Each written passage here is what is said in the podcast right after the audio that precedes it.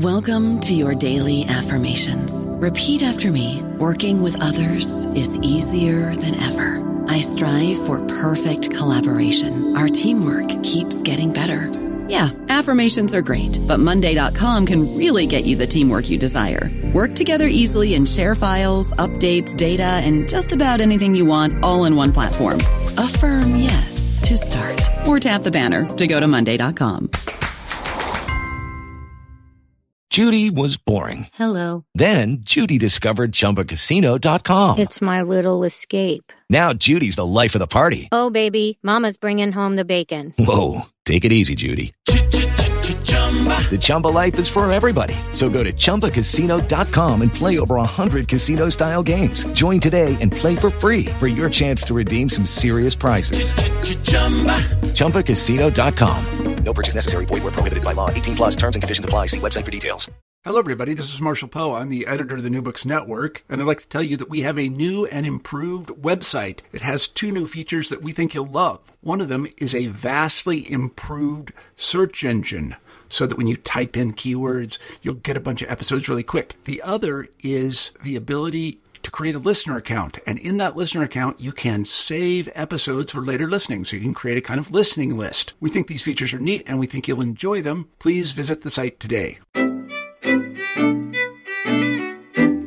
Hello, and welcome back to New Books in Intellectual History. I'm your host, Todd Weir. Christianity and socialism go together like fire and water. This was a remark made by August Bebel in 1874 when he was an up and coming leader of Germany's socialist movement. The anti clerical violence of revolutions in the early 20th century, let's think of Mexico, Russia, or Spain, appears to confirm his verdict. Yet, not everyone in interwar Europe accepted the incompatibility of religion and socialism. As we learn today in an interview with the political theorist and professor at Queen's University Belfast, Vincent Geoghegan. The dynamism of Stalinist Russia in the early 1930s sent shockwaves through Depression era Britain, leading a group of intellectuals to rethink their Christianity. In his new book, Socialism and Religion Roads to Common Wealth, which has recently been reissued as a paperback by Routledge, Geoghegan explores the efforts of four intellectuals to fuse the two, socialism and religion, in theory and in the form of a short lived political party called Commonwealth, which existed at the end of the Second World War. Our conversation begins with the pivotal theorist in Commonwealth, the Scottish philosopher John Macmurray. Macmurray saw in communism a continuation of the ethical project of Christianity, and he interpreted communist anti clericalism as a correction to the Christian churches who had lost sight of this project. Of his own earlier Protestantism, he wrote in 1934 That faith today is in rags and tatters. I should rather go naked than be seen in it. Socialism had become his new form of Christian faith. Our interview ends with the contemplation of the relevance of Commonwealth for today's theoretical debates about post secularism. One side that we live in a post secular age today is that even left of center statesmen such as Barack Obama or Tony Blair, publicly identify religious faith as a starting point for their own political and ethical commitments. To explain his own views, Blair told the Labour Party in 1994 If you really want to understand what I'm all about, you have to take a look at a guy called John Macmurray. It's all there. So please join me in the following interview as we indeed take a look at John Macmurray and the other figures of Commonwealth. Hello, everybody, and welcome back to New Books in Intellectual History. I'm Todd Weir, the host of this channel. Uh, today I have the pleasure of speaking to Vincent Geoghegan, who is professor of political theory at Queen's University in Belfast. And uh, today we're going to be talking about his new book, Socialism and Religion Roads to Commonwealth. So, Vince, welcome to the show. Thank you. Thank you, Todd. Uh, I would like to just start off with a sort of general question. Maybe you can tell us a little bit about yourself, uh, um, you know, what interest led you to this project? Okay, well, I studied um, politics and history as an undergraduate at Newcastle University in, in, England. And then I pursued a PhD at Newcastle on the thought of Herbert Marcuse, uh, particularly looking at his concept of revolution. And that led to my first book, which was a little study of Marcuse called Reason and Eros, the social theory of Herbert Marcuse. I suppose one of the things that attracted me to uh, Marcuse was, if you like, the visionary dimension in his work. Uh, the category fantasy is important uh, in his in his work, and that led me to develop something I'd already been interested in, which was the concept of the utopian. Um, so I pursued that, and the the, the, sort of the, the fruit of that was a book in 1987 called Utopianism and Marxism, which looked at this rather sort of fractious history, the fractious relationship between Marxism and utopianism. Um, and I tried to sort of in that book to sort of show, on the one hand, the rather, sort of a complicated relationship, and also wanted, in a sense, to defend the category of the utopian. And then pursuing this sort of interest in the utopian, in 1996, I think it was, I published a book on what to me, or still is to me, one of the, the most significant attempts to um, combine utopianism and Marxism. And that was Ernst Bloch.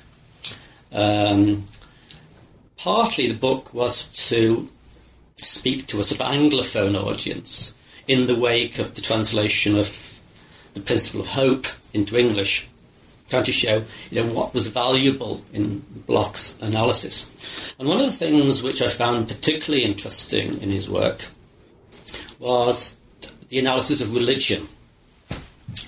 Uh, and in the late 90s, I began to think more and more about the relationship between like religion, social theory, secularism, and so forth. And began to think in terms of the concept of the post secular, which in the late 90s was relatively little used. And it's this, in a sense, which provides the context for the, uh, the, the book, my latest book, uh, Socialism and Religion. Because one of the questions I'm asking in the book is Is the post secular some sort of new phenomenon? Or is it a sort of post secularism merely a sort of the latest form of a recurring element in modern secularism? This desire to, in a sense, regain some of the sort of uh, sort of the uh, heritage of the religious in the context of a, a, a secular society. So therefore, this partly accounts for why it's essentially his, an historic. There's a sort of strong historical dimension um, in the work. It's looking back to a period in the in interwar Britain when a number of the, uh, philosophers and writers um, began to explore the ways in which a sort of religion could be an important dimension um, of a progressive politics.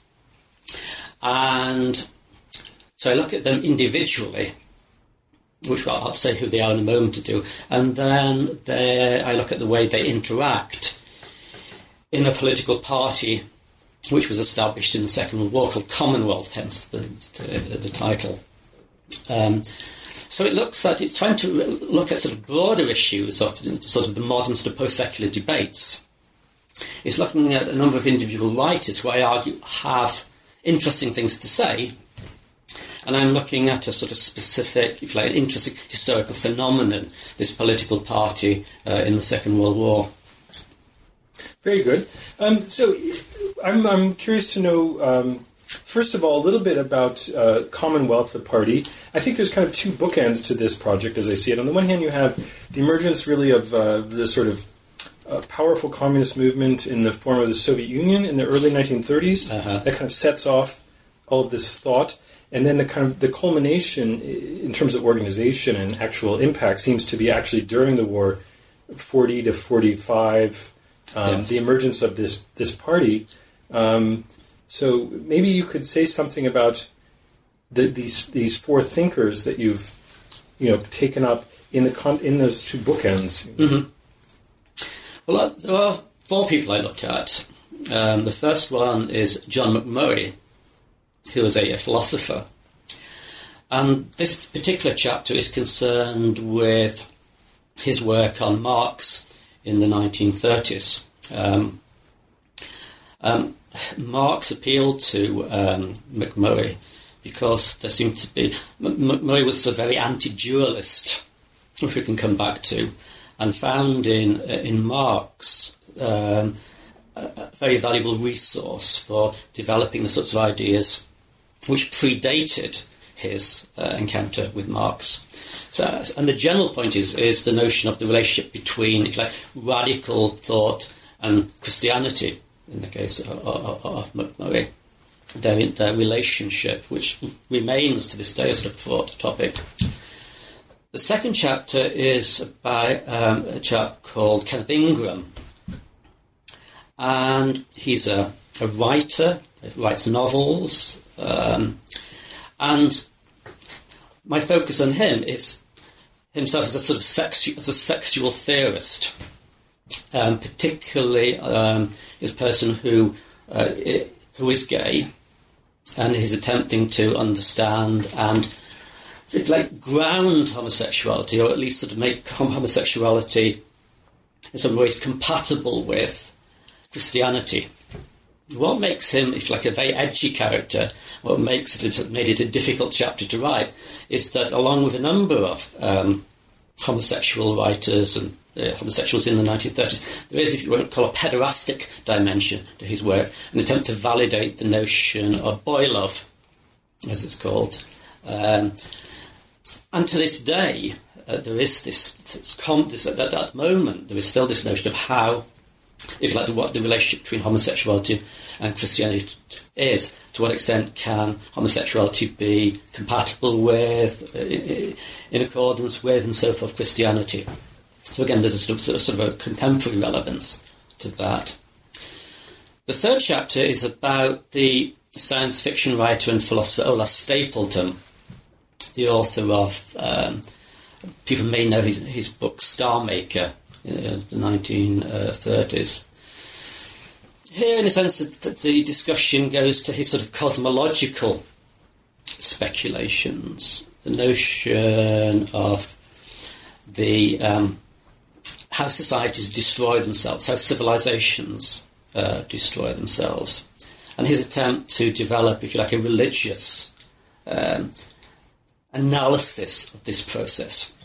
The difference between himself and Macmurray and Ingram, is that where, where, the, where they are explicitly Christian, um, Stapledon is not merely not Christian, but is very critical of Christian of Christianity. So his is sort of like a religious but non-Christian um, perspective to that.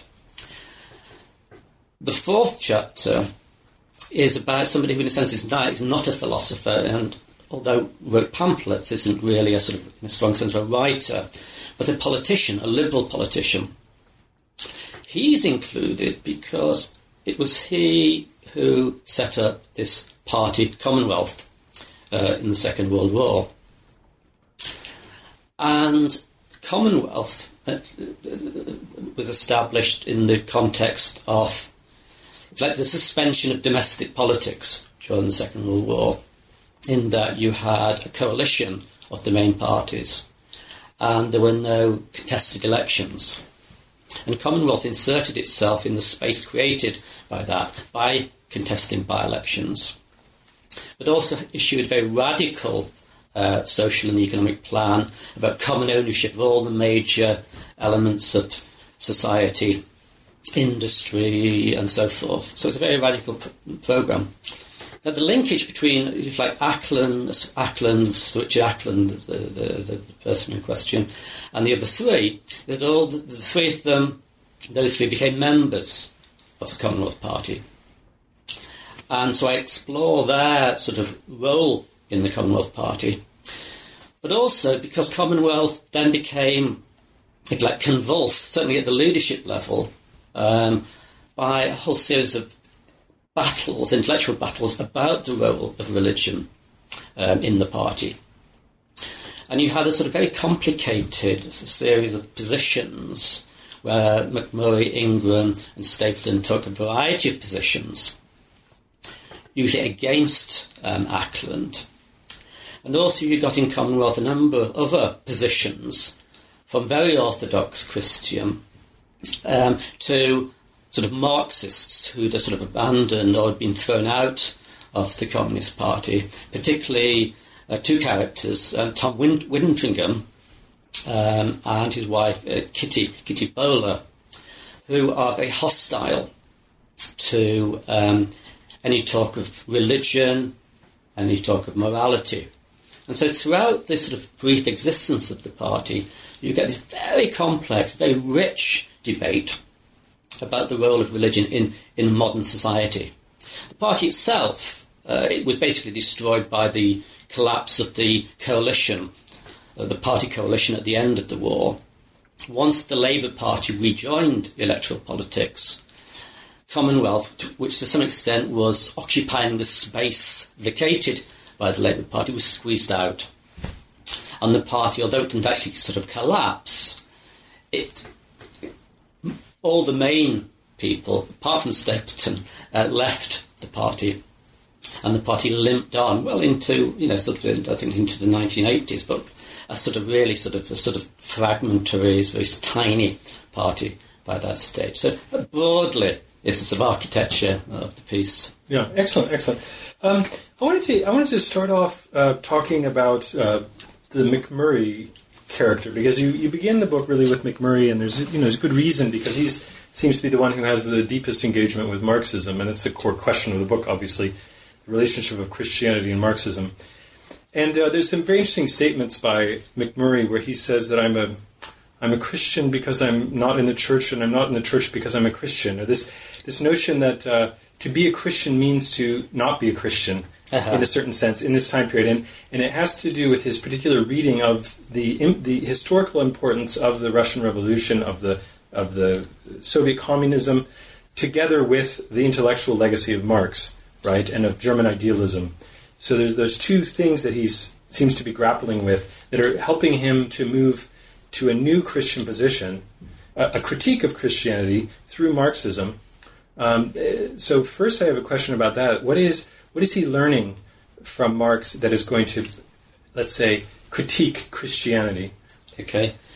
Well, let's go back one step further. Um, Murray, uh, if you like, is educated at a time in philosophy where you have, in many ways, a sort of dominance of what's often called British idealism, which is a form of, sort of British Hegelianism.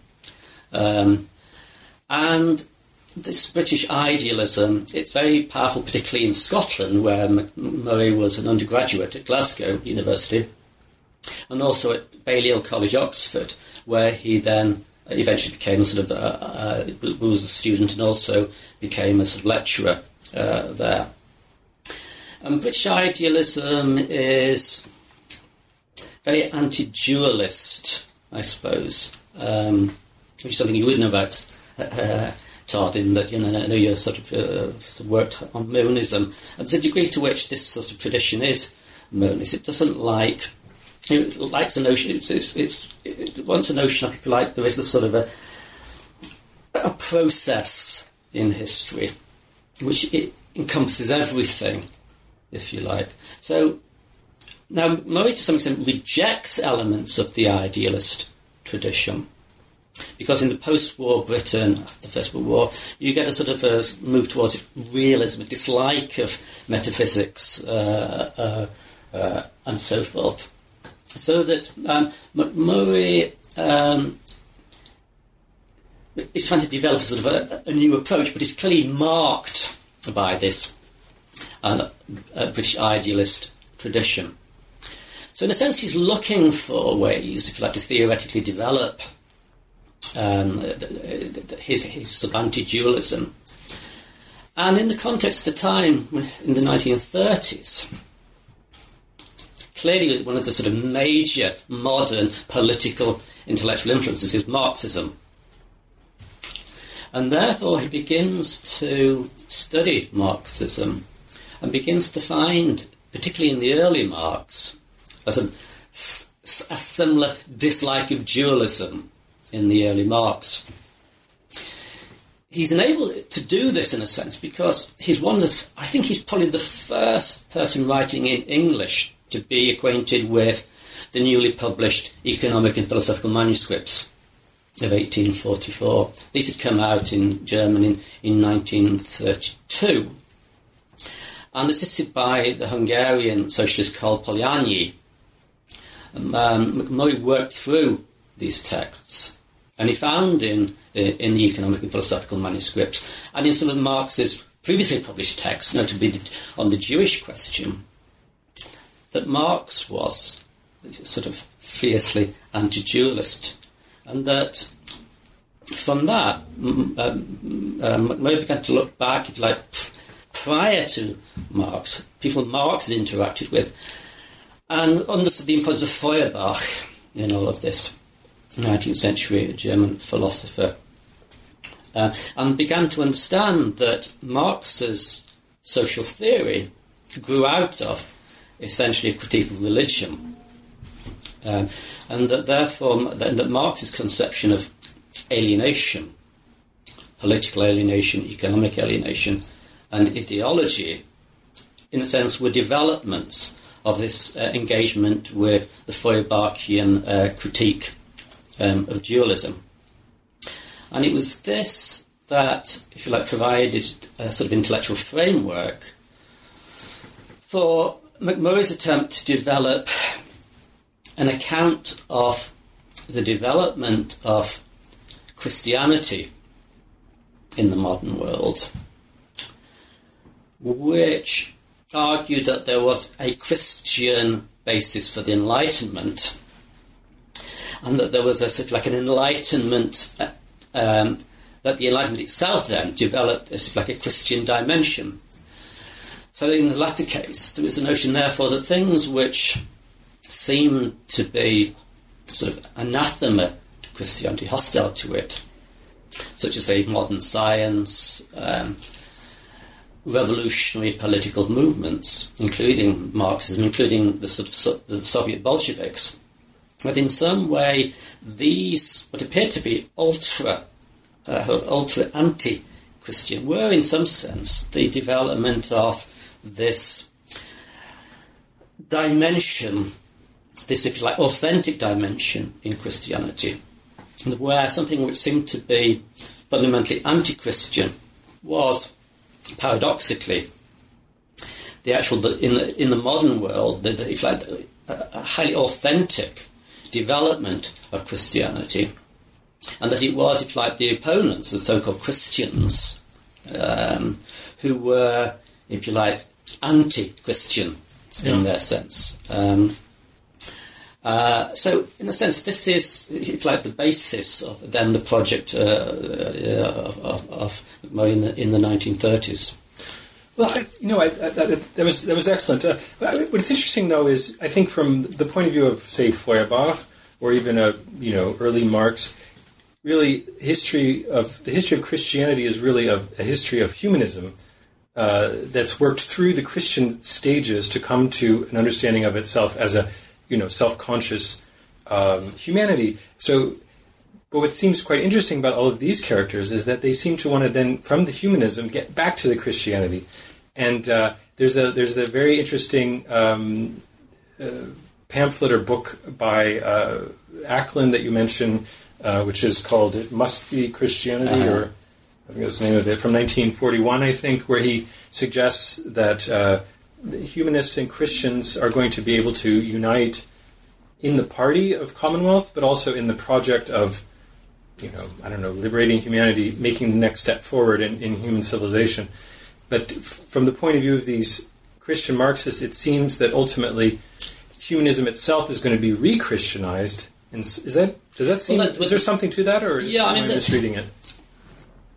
In the case of Acland, I mean, his point is that he's different from the other three thinkers I discuss in that he is your classic dualist, in a sense, in that Acland uh, undergoes a conversion experience um, in the early 40s, 1940s, and developed what is, in a sense, a fairly, well, not entirely orthodox, but theologically fairly orthodox Anglicanism or Episcopalianism, as, as it would be known in the United States. Um, so, yeah, he does talk about the relationship between humanism and Christianity, but in a sense, he has a sort of hegemonic project of his own, which is basically Christ- humanists or Christians who don't quite realise it yet. Right. But Christians, in a sense, not in the sort of Macmurray um, Ingram sense, but humanists in the sense that they that, that they're, they're, they're basically can be won over to, in, in Acland's case, to a fairly orthodox,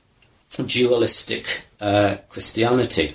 Um, so Acland then becomes, within Commonwealth, a, if you like, a sort of a, a bit of an outrider, and uh, trying to defend a fairly orthodox Christianity against um, Ingram and Macmurray's notion of a, a, Christianity in which there is no, God isn't in a, an external figure, cannot isn't a personal God, cannot be appealed to. That God is in some sense a process of human development.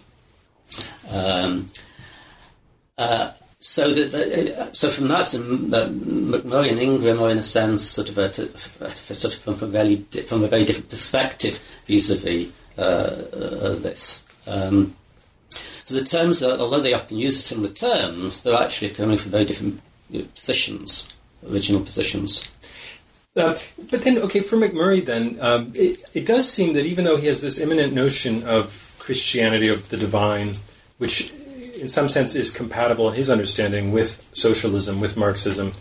It seems nonetheless that he expects Christianity to, Christianity to come back, as it were, and provide a new um, a, a, new element in the in unfolding of the dialectic, so that in a sense th- there, there's a, a, approval of Soviet communism in a general sense, but there's also a hidden, or maybe not hidden, there's a critique from a Christian perspective, um, where it seems that they anticipate a sort of renegotiation of the religion of Christianity and Marxism, also potentially in the Soviet Union. Is that correct? Yes. I mean, he, I mean, his, his, writing on this is occasionally sort of rather messy and not always co- consistent. Um, he sees the, uh, the, the sort of Russian Bolsheviks as, in a sense, more Christian than the sort of Christians because, in a sense, they are. Um, their attack on religion is, in a sense, a, a sort of a premonition or a foretaste of a notion where you don't have separate religions. You know, Macmurray says, doesn't he, at some point, um, a society which has religions isn't religious. So the fact that the Bolsheviks are, in a sense, anti-religious uh, is to him, in one sense, a sign that they are if you like, being the Christians of the modern era.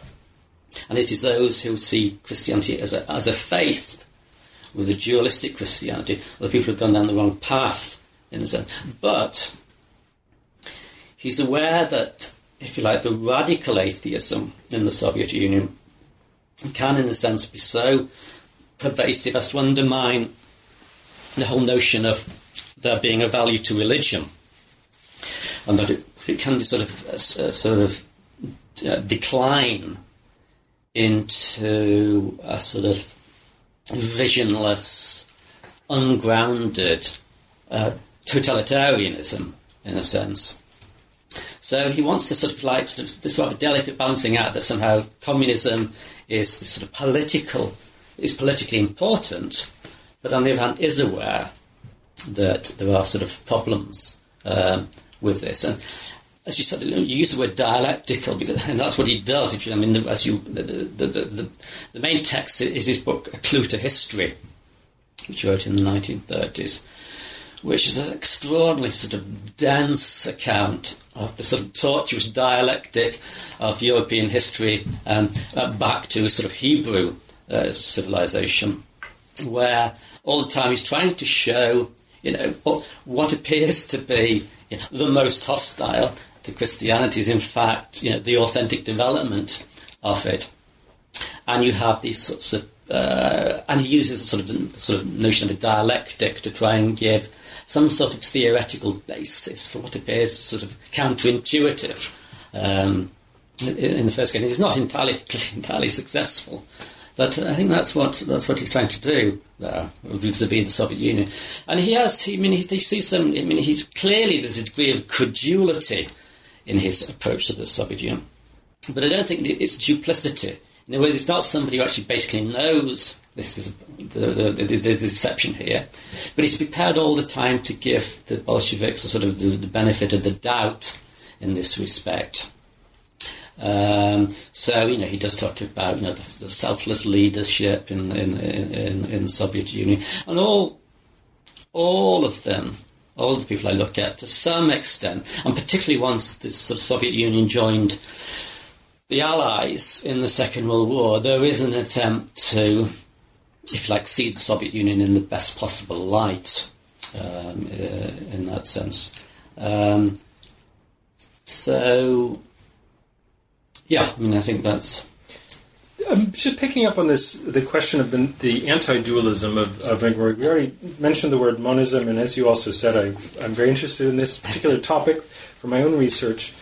Um, but something that strikes me about the, the monism of this group of intellectuals you're looking at is uh, is that they're carrying forward uh, certain intellectual projects from the 19th century that we see um, coming from other directions, out of the natural sciences, uh, from characters like um, Ernst Haeckel, who was this interpreter of Darwin, who came up with a, you know, a monistic account really of human evolution using Darwin and kind of adhering to it a, a worldview um, that was going to be anti-dualistic. So Uh-huh. everything was going to be explained from a single principle of mechanistic science plus uh, Darwinian evolution.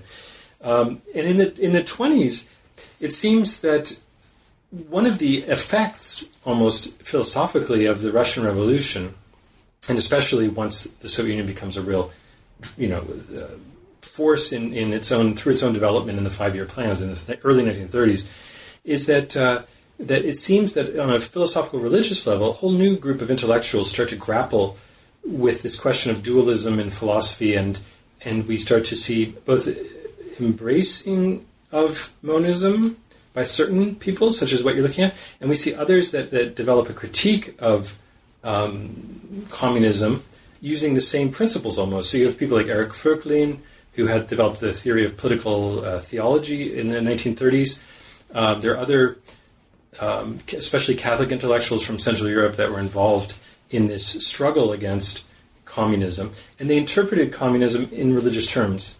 Um, you know, on one level, as the Antichrist. Uh, many of these uh, Protestant and Catholic theologians in Germany and Austria, but but some of them, like Voegelin, developed this notion that that it was a type of religious heresy. Um, Voegelin, in this essay on political religions, described it as um, immanentizing the eschaton. So the eschatological uh, elements of, of Western Christianity were being made imminent. They were being brought down into history, and that uh, that communists were essentially a type of um, uh, heretical movement, um, perhaps out of Christianity, but had taken the wrong path and were embracing this notion that you could have, um, in a sense, the kingdom of Christ, the kingdom of God on this earth, right? That it was an imminent fulfillment of sacred history. And so this was the, the criticism by the, the and other, you know, conservative uh, theologians in Central Europe. Um, so it, it was almost the mirror image of what Macmurray was doing because, you know, they were saying, well, this is a horrible heresy, you know, to be trying to pursue sacred history in time, in, in you know, secular history, whereas Macmurray seemed to uh, see, seemed to embrace um, embrace that element.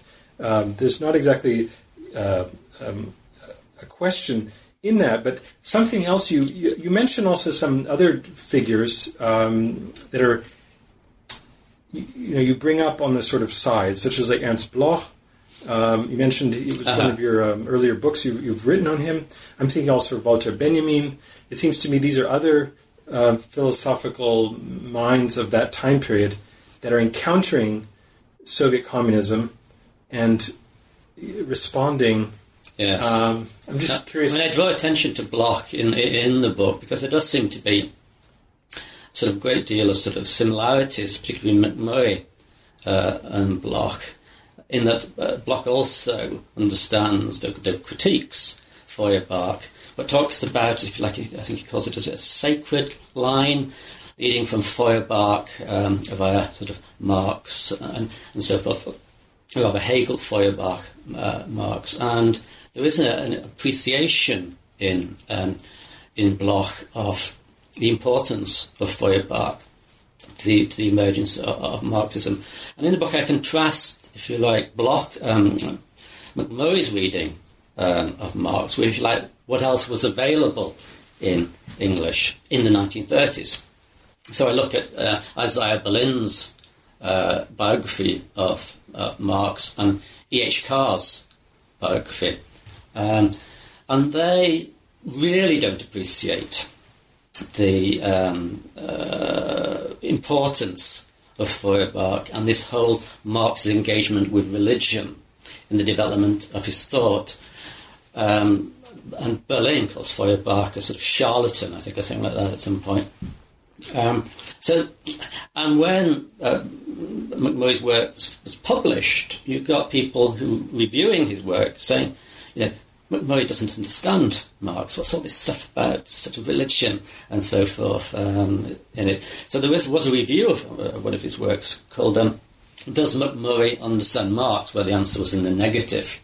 That all these sort of manuscripts which had sort of appeared, you know, you're supposed you should really look at the important texts, and that these were sort of these were just sort of you know sort of tryouts uh, and so forth. So in ways, Macmurray is very much ahead of his time. I mean, there were people like Marcuse himself brought out a, a review of the economic and philosophical manuscripts in 1932. Um, so there was appreciation of that, and Polanyi helped Macmurray sort of um, uh, sort of read through these works and so forth. So, um, so Macmurray is sort of um, working through of um, uh, of the sort of the, the, the sort of the, the, the anti-dualism dimension in, in, in, Marx is very prescient um, for its time. I would say. Mm-hmm. And um, this this notion of the the immanentization of the theological content of Christianity. Um,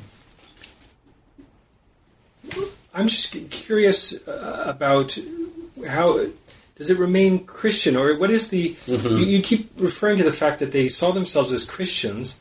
Is it merely in the origin that, of this development history that they see themselves as Christians, or do they actually adhere to the notion of, of some kind of salvations, or to what degree are they really yeah. Christian? Or good question. Um, one problem is that, particularly in the case of Macmurray, and also, to, I suppose, to Ingram, who's very influenced by Macmurray, um, it's not clear what they mean by God, even in, in their work, because they are sort of immanentists. Um, they they use metaphors and so forth, and there's a very sort of lot of sort of negativism, you know, in, in the sense that they say, well, God isn't this God doesn't exist in another realm. God is not a sort of person in a sense. God is not someone who you can appeal to. God is in some sense part of the process. Um, but they see, particularly in the question of why then do they call themselves Christian? Yes, and particularly in the case of Macmurray, it's because he sees the figure of Jesus as a pivotal figure in the transmission of the virtues and the values of ancient Hebrew society.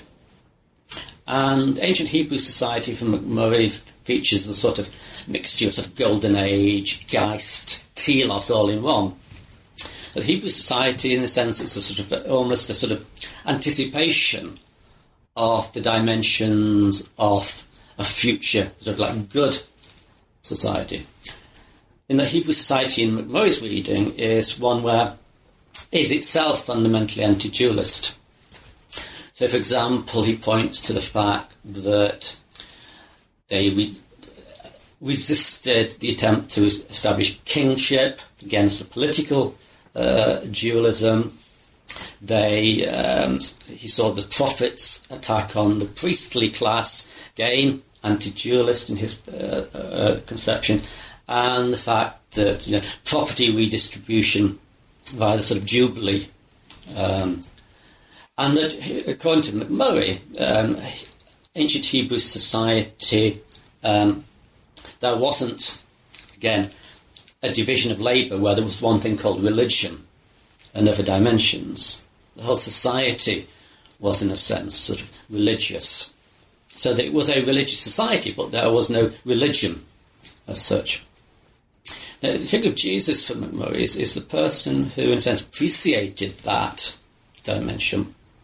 This was, as if like, the values of the society in which he grew up. Um, but the fact that, if you like, the Jewish, the, the, the, the, the, priestly caste the, in, in, in, in, Jewish society, because they rejected uh, Jesus, is Macmurray's notion that somehow this is the point when Hebrew society begins to uh, sort of like unwind. And this, therefore, is the moment where, if you like, the sort of Jesus' message begins to move from, if you like, merely a expression of a sort of local uh, society begins to become universal in that sense via the sort of Roman Empire and therefore into Europe uh, and so forth. So, although in one sense it's talking about the virtues of a, a Jewish society, it, in Macmurray's notion it only becomes universal once it, it sort of morphs into Christianity. Um, at that point, Christianity then becomes, if you like, the bearer of the, the heritage of Jesus and his reflections upon the, like, the virtues of, of Hebrew society. So in that sense, it's that's why Macmurray can still call himself, he says, Christian, because that there is this sort of reference back uh, to Jesus. There's no within Macmurray though. There's no, and that's why he he says, you know, he's a Christian outside the Christian churches because the notion of separate churches is a sign in the sense that things have gone badly wrong. Once religion becomes a separate notion of a faith with institutions and doc- uh, doctrines and so forth, then that indicates that the society is fragmented. That you're beginning, you get, beginning to get a debil- debilitating division of labour based upon social inequality, economic inequality, and so forth. So it's that, but of course, to critics, it was not at all clear, therefore, why Macmurray or Ingram were actually Christians in that sense, because they seemed to be rejecting you know, everything which was sort of salient to Christianity, namely that Jesus was God, and that the God was a sort of external being. Um, um, so that it mystified many of their critics, that it seemed to them some sort of rather weird heresy um, that, that um, Macmurray and Ingram were engaged in. And once Commonwealth was started, Acland got into trouble with some of the really conservative Christians in the organisation for being seen to associate, particularly with Ingram's work, um, because this sort of very, very, sort of very conservative Christian felt, well, why are you Acland? Why are you associating with something which is a sort of modernist heresy? Um, so yeah, so the, the, sort of notion of them being called Christians was by no means you know unproblematic and was was a factor in, if you like, some of the political and theoretical debates within Commonwealth about the role of the religion in, in the party. Excellent. Um, I wanted to turn to um, this, the second subject of this study, which was Kenneth Ingram.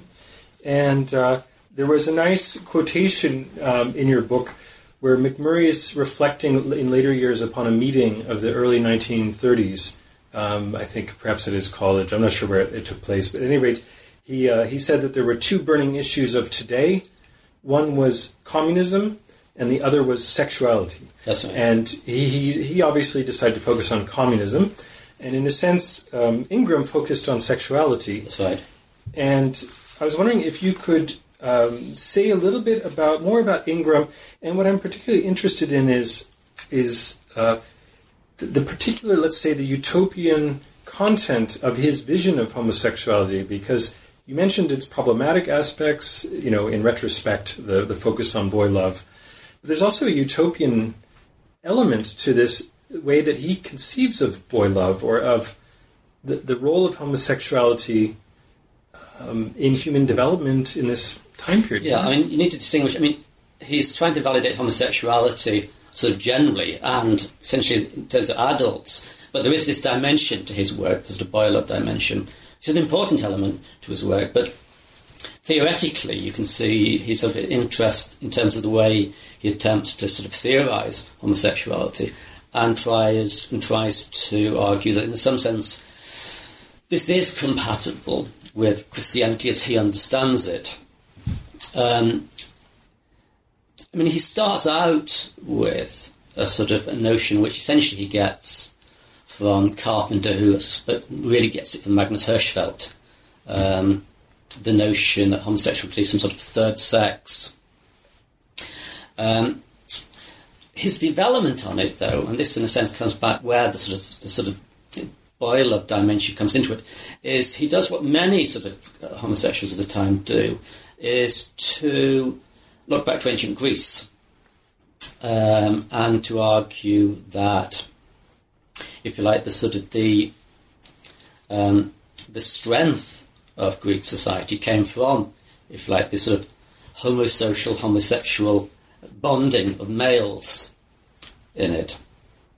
And that this sort of love of comrades, to use um, Carpenter's term, actually was a very sort of creative uh, dimension. And so in his early work, in Ingram's early work, there is this notion that somehow this dimension of love between men can help to inform and help develop a sort of uh, a sort of a better society. So he does develop what he calls a little a sort of utopia, um, with some rather odd notions in it. Um, part of it, and one of the sort of darker dimensions in his work, is I mean, there's a sort of misogyny in it. Part this focus on sort of the homosocial, on the homosexual, means that sort of women. He, he, uh, he doesn't really he, uh, successfully or adequately when he um, apply, applies much thought to uh, the role of women. You know, this is focus all the time is on the homosocial spaces and interests. So he talks about in his utopia there is a, a house of ladies, equivalent to the House of Lords, um, which votes on women's issues as he sees it. Um, and he talks about the independence of women from men, but so that men actually can spend more time with each other, in a sense. So, so in this early stuff, there's a lot of this sort of sort of Victorian Hellenism with a sort of homosexual dimension, um, and um, uh, a sort of sort of feudal socialism, I would say, uh, the, the, way I put it, um, where there are sort of dukes and, and things like that. It's also linked with, comes out of, a lot of the themes are out of um, Anglo-Catholicism, which is a very high church form of, of Protestantism. And Ingram, in this, from like tens to twenties, tens and twenties particularly, uh, is very much a sort of uh, uh, an advocate of um, of a sort of Anglo Catholicism. But so, so there is this sort of there's an attempt to sort of theorise in terms of Carpenter's co- concepts. There's an attempt to try and argue the virtue, if you like, of the, the, these relations of affection and so forth. But this is this does rule out any sexual activity between men. In other words, he accepts that in this that Christianity which he, you know, he is a Christian, he is clearly a Christian at this stage, rules out any form of sexual activity outside marriage. So these, if you like, relations between men are non-sexual. Similarly, sort of the, the notion of sort of boy love again is it's not in any way an attempt to be an attempt to sort of uh, validate that at the sexual level. So you get this as a sort of, if you like to say, his starting point. And then there's a sort of intermediate period, which we won't go into, but in the 1930s, he begins to become influenced by Macmurray's work on um, um, Christianity and so forth. Um, and at the same time, he begins to refine his notion of what homosexuality is, away from the sort of third sex notion, away from the idea of uh, um, sexuality, some sort of um, sexual presence in the individual, um, that one is homosexual because of certain inbuilt um, ontological features, towards the notion that homosexuality is a um, um, is determined by the choice of your sexual partner, and that therefore it's a much more fluid uh, field of forces. Now, equipped with sort of uh, Macmurray's notions, he begins to do a sort of a sort of hermeneutics of the Bible.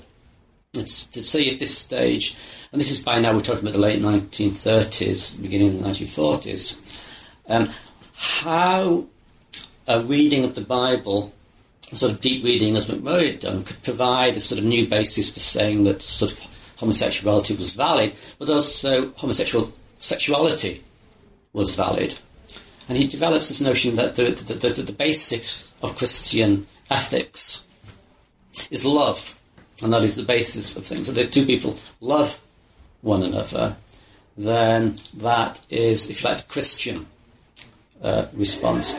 Whereas, if you like, the sort of morality he previously uh, held to, he sees as a sort of anti-Christian legalism which had crept into Christianity whereby Christianity is a series of you know, thou shalt not do this, do that, and that homosexuality was one of the dimensions, which was do not do this. So by the end, by the late 1930s, he's developing this notion of um, um, a, an ethical base for um, homosexual sexual behaviour.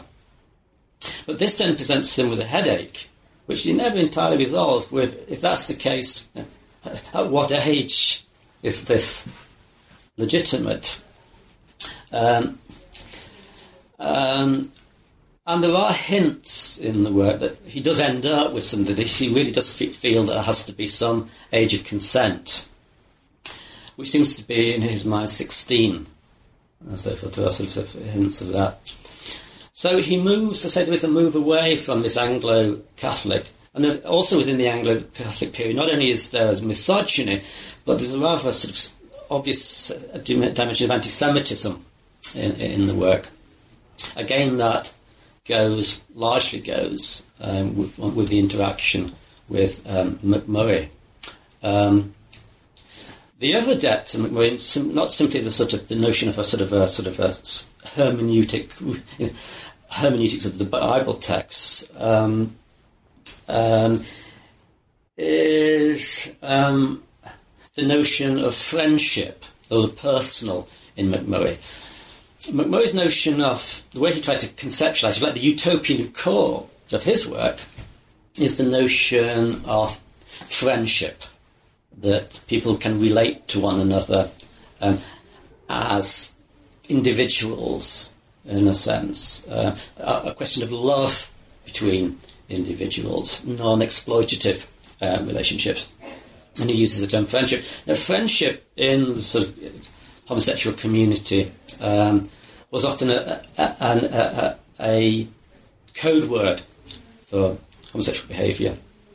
Uh, I'm using homosexual behaviour word rather than gay here throughout this, in in terms of histo- the, the, historical project, these are the terms that he uses, in a sense. And, uh, I'm gay myself, so I would describe myself as gay.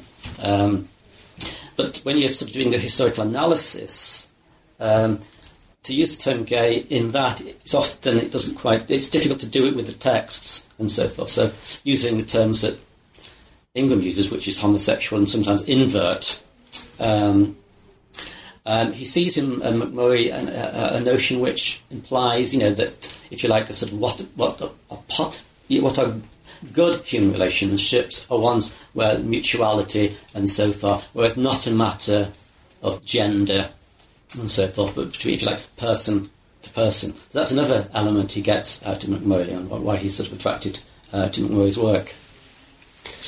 Very good. Um, I think we'll, we might leave the two other thinkers for those who are going to read the book. Um, but I do want to talk about the sort of, uh, you know, the contemporary context and relevance of this study because um, you know, we always, at least historians, you're always in some sense writing a history of the present, right? We always have our present concerns that lead us to our historical questions. And, you know, we have, you, have taken up a phenomenon that's quite fascinating uh, you know, because it really opens a window on this period. You know, certainly 1930 to 1945, and probably before and after as well. Um, it's interesting also because it's it's a movement that uh, you know essentially was it wasn't stillborn, but I mean the party didn't really survive, as you said, the re-entry of Labour into um, British politics at the end of the war. Um, and, and I find it fascinating to think about uh, both about you know what are the contemporary relevance of these mo- movements that have been lost to sort of recover their intellectual work, but then also to think about you know um, what they say about that specific period precisely because they they didn't survive in mm-hmm. a sense. Um, so those are sort of two things that interest me. Um, um uh, you know, at, at thinking about the these figures today. Um, could you say some, a little bit more? You mentioned at the beginning this whole question of the post secular. Uh-huh. Um, I, I, think that deserves to be unpacked a bit. Um, you know, one historical period ends in 1945. Um, you know, the, the let's say the, the, the appeal in a very broad sense of the Soviet Union perhaps ends around then, the beginning of the Cold War. But certainly after 1989, uh, Marxism as a whole suffers.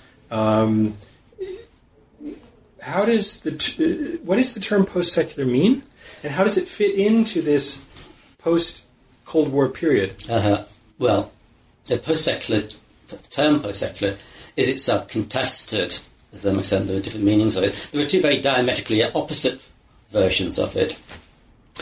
There's one which is, if you like, a conservative approach, which by post-secular means pre-secular. In other words, it's, it, the term is used to describe um, an attack on the elements of secularism. So it's anti-liberal, anti-socialist, belief that the whole secular um, move was a terrible mistake.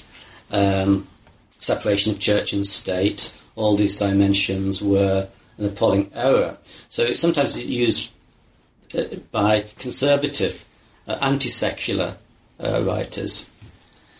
The way that I use it and the way which m- many others use it is the notion that the, if like, the secular moment historically was important. In other words, that these things like the emergence of liberalism and modernity were important and need to be defended. Um, but the, the feeling, the feeling, the sort of perception is feeling that one of the prices paid for that is that there was a devaluation of the heritage of the religious. Um, that it was seen as, so like someone like Richard Rorty was the one who was an example of that. He says, you know, that that uh, secularism was a sort of the, the, the, Enlightenment's deal with religion. That religion just becomes a private affair, uh, and is best not used in sort of the public domain, uh, in a sense. So the post-secular sense is: is there some way in which, if like the the, the, the sort of the, the, the heritage of religion can be utilised today but in the context where there is a defence of um, the achievements of, of, modernity. Now, two dimensions to that. One is, well, that there's value in that because, in a way, the religious tradition can provide resources, which is sometimes lacking in secular discourse. In other words, the notion of soul is a much more capacious and resonant notion than the notion, say, of the, you know, the individual or something like that. In other words, there's been a whole series of levels of meaning that have lost, to some extent, in secular vocabulary. And that this um, uh, vocabulary, the, the, religious vocabulary, can provide like a, a richer basis for um, engaging um, with uh, people who are of faith.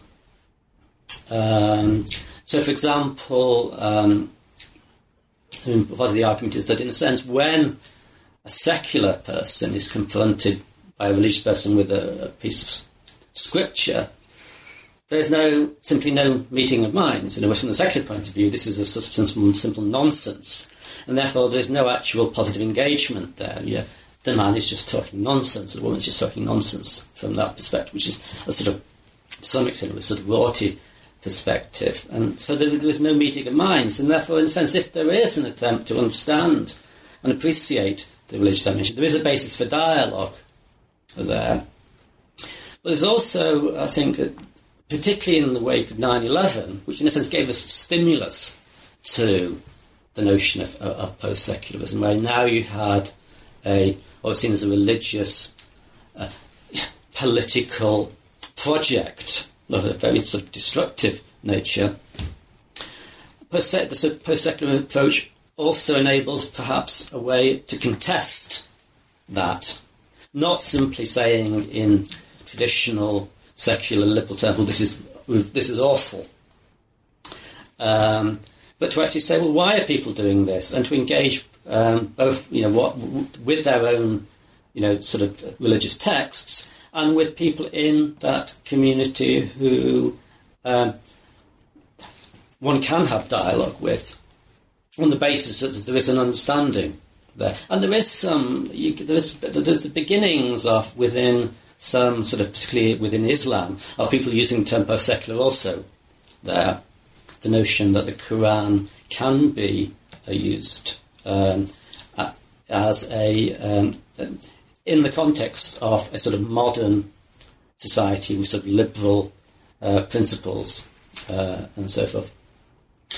And in a sense, to go back to the, the, the authors, they're doing similar sorts of things. So, in the sense that, like, like Stapledon argues, that um, uh, will use, deliberately use, you know, term, religious terms, arguing, and his characters do in his novels.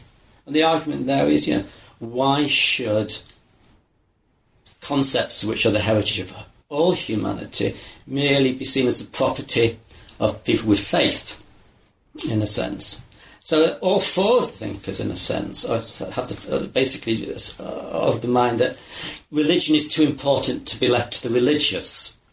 Um, that here's an area of, if you like, the whole, the whole of, of human development, human creation, and therefore, you know, they, the, the, the, the, narrowly religious should not be seen to have a monopoly and a veto on these terms, nor is it therefore inadmissible or, or bizarre for people who may not be members of faith communities to use religious texts and so forth in varying degrees. In other words, there are post-secular writers who I would, you know, sort of identify who, I mean, this ranges from sort of atheists right through to uh, believers. I mean, in some respects, you might call, though he might disagree, Charles Taylor his book, you know, the, the, the Secular Age, came out a few years ago. Um, I mean, there are parallels between what he's doing and what, say, Macmurray's doing in Macmurray's A Clue to History, in that Taylor is at pains to argue that the modern world isn't what he calls, it's not a subtraction theory. Namely, that what the story is, you once had an age of faith, and then people sort of um, abandoned it, and that's the history of, of, of, the secular world. Rather, he wants to show, as Macmurray wants to show, that actually this sort of secular culture grew out of and was actually developed by religious people, in a sense that they developed the concepts. Um, and that therefore there is an authentic, if like, likewise sort of, sort of religious dimension there. Um, and likewise, Taylor says, you know, although we want um, secularism, in the sense that something like Rorty might have in mind there. Although we want secularism, this cannot be at the expense of what he says it is a spiritual lobotomy. Um, that you just can't sweep away this rich tradition, which has this, you know, in many ways, from his perspective, a, a religious base. Um, so for someone like Taylor, the Reformation, although he's a Roman Catholic, the Reformation is was necessary and was valuable that in a sense Luther is part of this sort of element of renewal in the Reformation and is developing out of religious um, categories things which begin to develop into what we would see as you know liberal notions like like tolerance, like ultimately division division of between church and state and so forth. These things grow out of, you know, religious discourse, and against people like Locke uh, and so forth. Um, um, so, that, so that you know, the, the, the, there seems to be sort of this term post-secular seems to sort of evoke variety of different projects and approaches. The one that seems to me to, to, to have sort of richness, but as I said at the very beginning, that sometimes people seem to argue that this is a sort of a unique historical moment that we are entering the age of post-secularism. When I, I, I want to argue, argue in the book to some extent argued elsewhere that it's more a case of um, post-secularism is, is the latest in what seems to be a recurring recognition um, uh, since you know the sort of the development of secularism. So, for example, Carlyle, you know, talks about there were two two half men: Hume with his David Hume with his science, and um, Dr. Johnson with a sort of deep sort of religious theme element in it. He said, what we want is a complete man, somebody who's actually sort of sort of uh, attuned to science, uh, but nonetheless, nonetheless is aware of the sort of religious. So that goes back to sort of the 19th century, and it seems to me the moment of Commonwealth is one of these from the thinkers which sort of you know debated within this political party are an earlier form is a, is a sort of earlier form of the, these concerns manifesting themselves. The um, I was I was just thinking also about the. Um, I think you've, you've done a, great job of, of really explaining, um, as you said, continuities and this this thinking about or complicated thinking about the relationship of the secular and the and the sacred or the religious, uh, and the ways in which these thinkers uh, are engaged in a conversation that is, in a sense, continued recently in, in philosophy and in, in critical theory in general.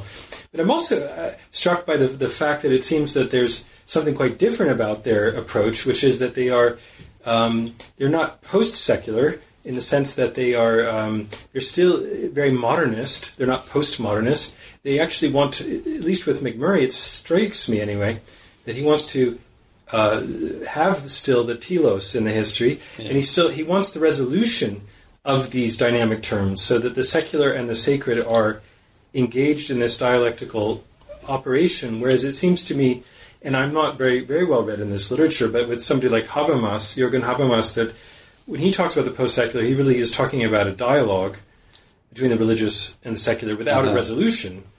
Uh, it's merely keeping the channels of communication open. As far as you know, uh, this may be a complete simplification, but uh, the, the post-secular doesn't want to reduce one term to the other, the religious and secular, but rather maintain the kind of contradictions in the aporia and mm-hmm. um, is this? Well, yeah. I mean, I the fact. I mean, as a historian, you have to, to recognise that when you say things recur, they never recur in exactly the same way. In a words, that yeah, I mean, the, the, the, the position in the nineteen beginning of this century meant that, that you know the terrain of thinking was different to what it is today. So I'm not saying that you can find, you can read off um, all current concerns of people like Habermas and Taylor and find them.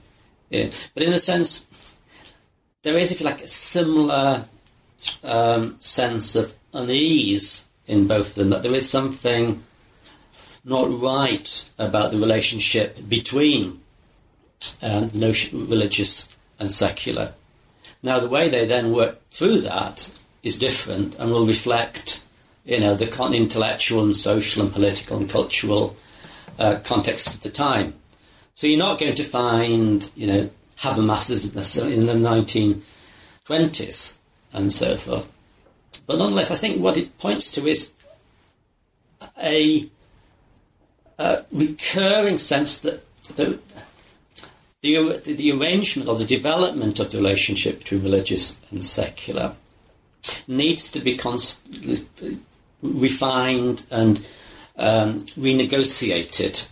Very, yeah. And that each, where, wherever this happens historically, then you know it, it uses the intellectual context of the time, the debates, to try and work through this uh, unease uh, in ways which make sense in the sort of intellectual milieu of the time. Uh, and therefore, clearly, therefore, from a historical perspective, you, these people, yeah, I don't call them post-secularists. I simply say that they are part of this, like the tensions within the sort of relationship between the religious and the secular, which generates you know, this unease and leads to attempt to try and renegotiate by sort of finding the sort of ways to which perhaps the sort of heritage of religion can be sort of positively sort of integrated. But the particular form of take will vary depending when post-secularism is the term. In that sense, it's it's a product of this time. So you don't you don't find the term used.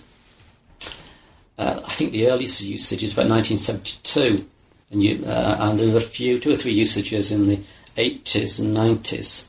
Um, but in its current form, it is, a, you know, as the, as the term has become more widespread, then it is becoming very much a you know, concept of the struggles and the um, uh, of the time.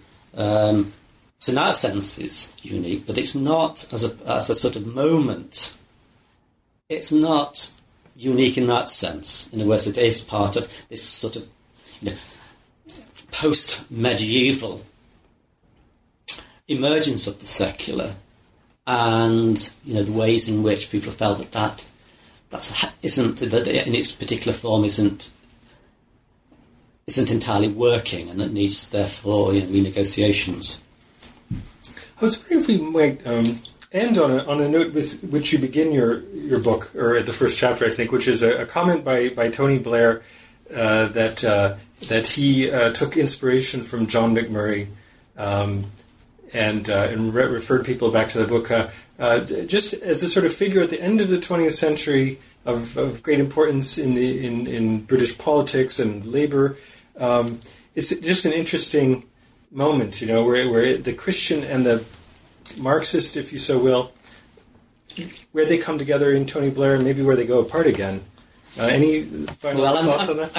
I'm, I'm, like many people, I'm sceptical of to what extent Blair was familiar with um, Macmurray's work. Um, um, I mean, there's little to see in um, uh, Blair's you know, attenuated social democracy and sort of neoliberalism, much that would appeal uh, to Macmurray. I mean, clearly the Blair is Christian, in that sense, that's an element in it. But people, when they when they heard about that Blair was uh, was talking about Macmurray, um, uh, many people in their mind had this vision. Therefore, Macmurray must be some sort of 1930s pious social democrat. As you know, we've seen, he's not. He's a sort of very radical thinker, a Marxist who actually does want the establishment of the kingdom of heaven on earth. That is what he's after. Language you wouldn't hear in, in, in Tony Blair. So the Macmurray Blair though did Macmurray a service in that certainly by the 19, by the time of his death in the 1970s, Macmurray was philosophically dreadfully old hat, and people like A.J. Ayer, who succeeded him at University College London, was derisory about him in, in, in his um, memoir, and didn't thank him in his inaugural, as, as you're supposed to do. Uh, so he was very much a sort of forgotten figure um, in the 60s, 70s, well, particularly 70s and 80s. And in a sense, uh, Blair's mentioning of him, then people said, well, who is this John Macmurray? And that, to some extent, stimulated a, a sort of a, uh, a, new interest in Macmurray. But once the people who then, then read Macmurray then scratched their heads as to what it could be that you know Blair had taken uh, from from this. And he doesn't Blair doesn't actually spell it out particularly what it is. He just says, read Macmurray and you find what I'm about. Well, people have done up to Blair and Macmurray, not entirely clear yet, or if ever, what this, you know, what, what, what the relationship is. Very good. Well, Vince, Vince, I think we've taken enough of your time today. I want to thank you very much for this fascinating interview and a very interesting book, and um, wish you all the best. Great. Thanks, Todd. Appreciate it. Okay, thanks for being on the show. Okay, thanks. Bye.